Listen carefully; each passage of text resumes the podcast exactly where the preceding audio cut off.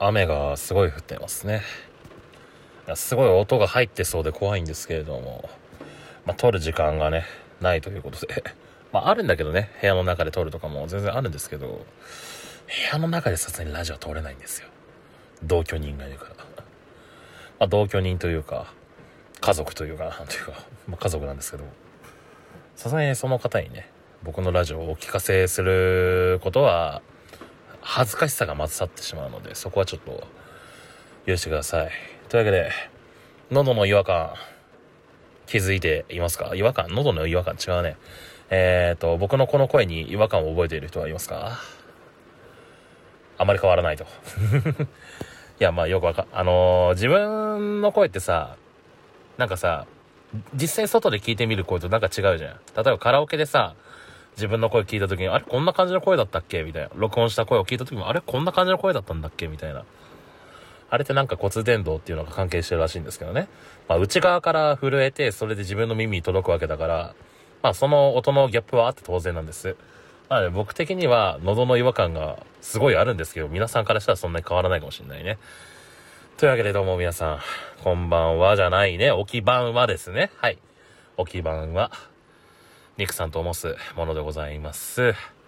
やー、1週間空いてしまいました。忘れてたわけではないよ。嘘です。忘れてました。いや、忘れてたっていうか、風邪をひいてしまったんですよね、このご時世にね。で、風邪をひいて、寝込んでたらいつの間にか立ってて、あ、やべえ、ラジオ更新してねえじゃんっていうことに気づいて、でも結局撮れねえからやめようかってなったのが1週間前。で、その1週間後の今である今日は、喉の調子は、あまり良くないと。すこぶる悪いほどでもないんです。そこそこ悪いと。そこそこ悪いんですけれども、2週間も空けてしまうのもね、なんとも言えないので、短めでもいいから撮ろうと思って撮っています。いや、3月の中旬に入りまして、だんだん年度末、年度の締めというところが来ているところですが、皆さんはいかがお過ごしでしょうか？僕みたいにね、風邪をひくバカもいるかも、バカは風邪ひかないから、僕は天才です。はい。僕みたいな天才もいるかもしれないんですけれども、皆さんもね、体調管理については気をつけてください。いや、本当出かけてないのにかかるってあるんだと思ったもんで病院に行って、風邪の症状だからすごい不安じゃん。で発熱はないからそもそもコロナのチェックとか受けてないんだけど、発熱だったらもう鼻に綿棒バッつってバーってやるんだろうね。でも今回それはなく、ただの風邪ですっていう診断だったので、そこはありがたいなと思うんですけども、最近になってねだんだん数も少なくなってきてるらしい。そこは安心感があるけどもね。というわけで、何を話そうかなっていうと、給料日なんですよ。給料日なんです。この給料のお金を何に使うかって考えたら、すごいいろいろ選択肢が出るじゃないですか。例えば、ゲーム。例えば、アニメ。ごめん、アニメは俺の選択肢の中にいないわ。ごめん。買うとしたら、ゲーム以外だと何だろう。ガラクタガラクタ買うの結構好きなんですよ。ガラクタっていうか、他の人が見たらなんでそれいるのっていう感じのやつをよく僕は自分でね、あ、これいいじゃんっつって買うことがあって、大体の人がガラクタって言うんですけど、そういったガラクタを買ったりとかね、セカンドストアって言って、わかるかな？ハードオフって言えばわかるか。ハードオフとかで買ってきたものを、家に置いとくとかさ。で、他の選択肢っていうと、あとアダルトな。あんまり話題に上げてはいけないような感じのものとかいろいろあるんですけど、皆さんもね、お金があったら何を使うっていうのはいろいろ考えているんですかね。友人だったらね、もうこのゲーム予約したわとか、このゲーム買ったわっていう、僕は次々に来るので、なるほどなっていうのはあるんですけれども、いまいちそれ以外のね、金の使い方っていうのはあんまりよく分かってないんですよ。旅行とかも行かないし。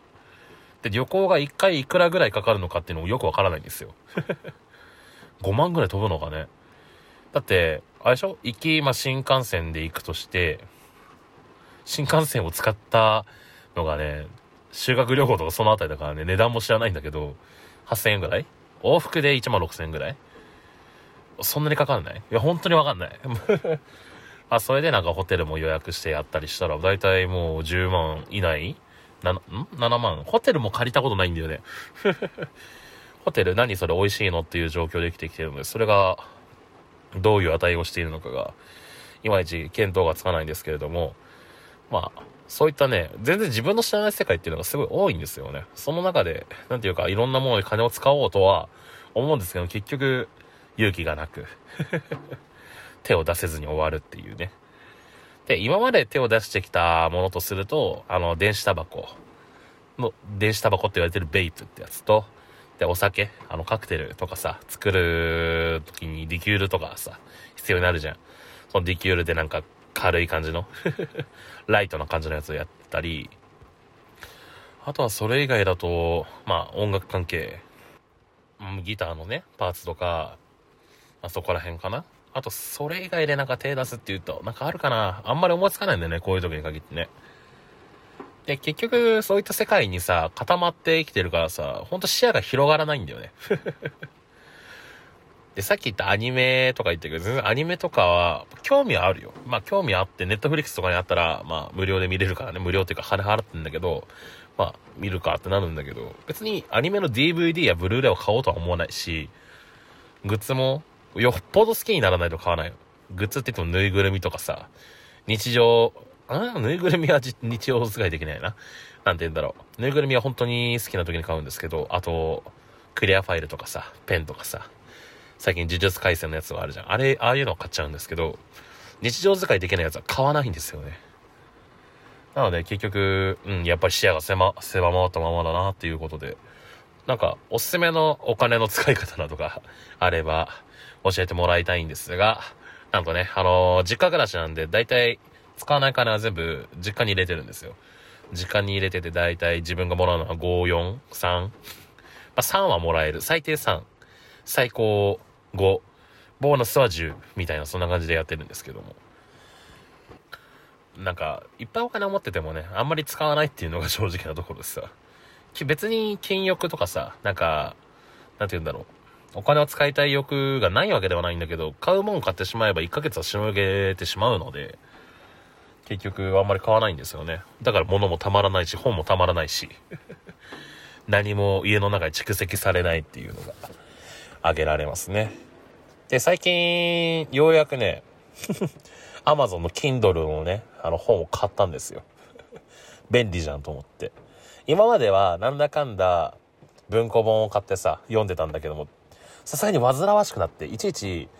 カバンの中に入れておいて、いつでも読めるようにしとこうっていうんだと、それだけ携帯でいいじゃんってなるじゃん。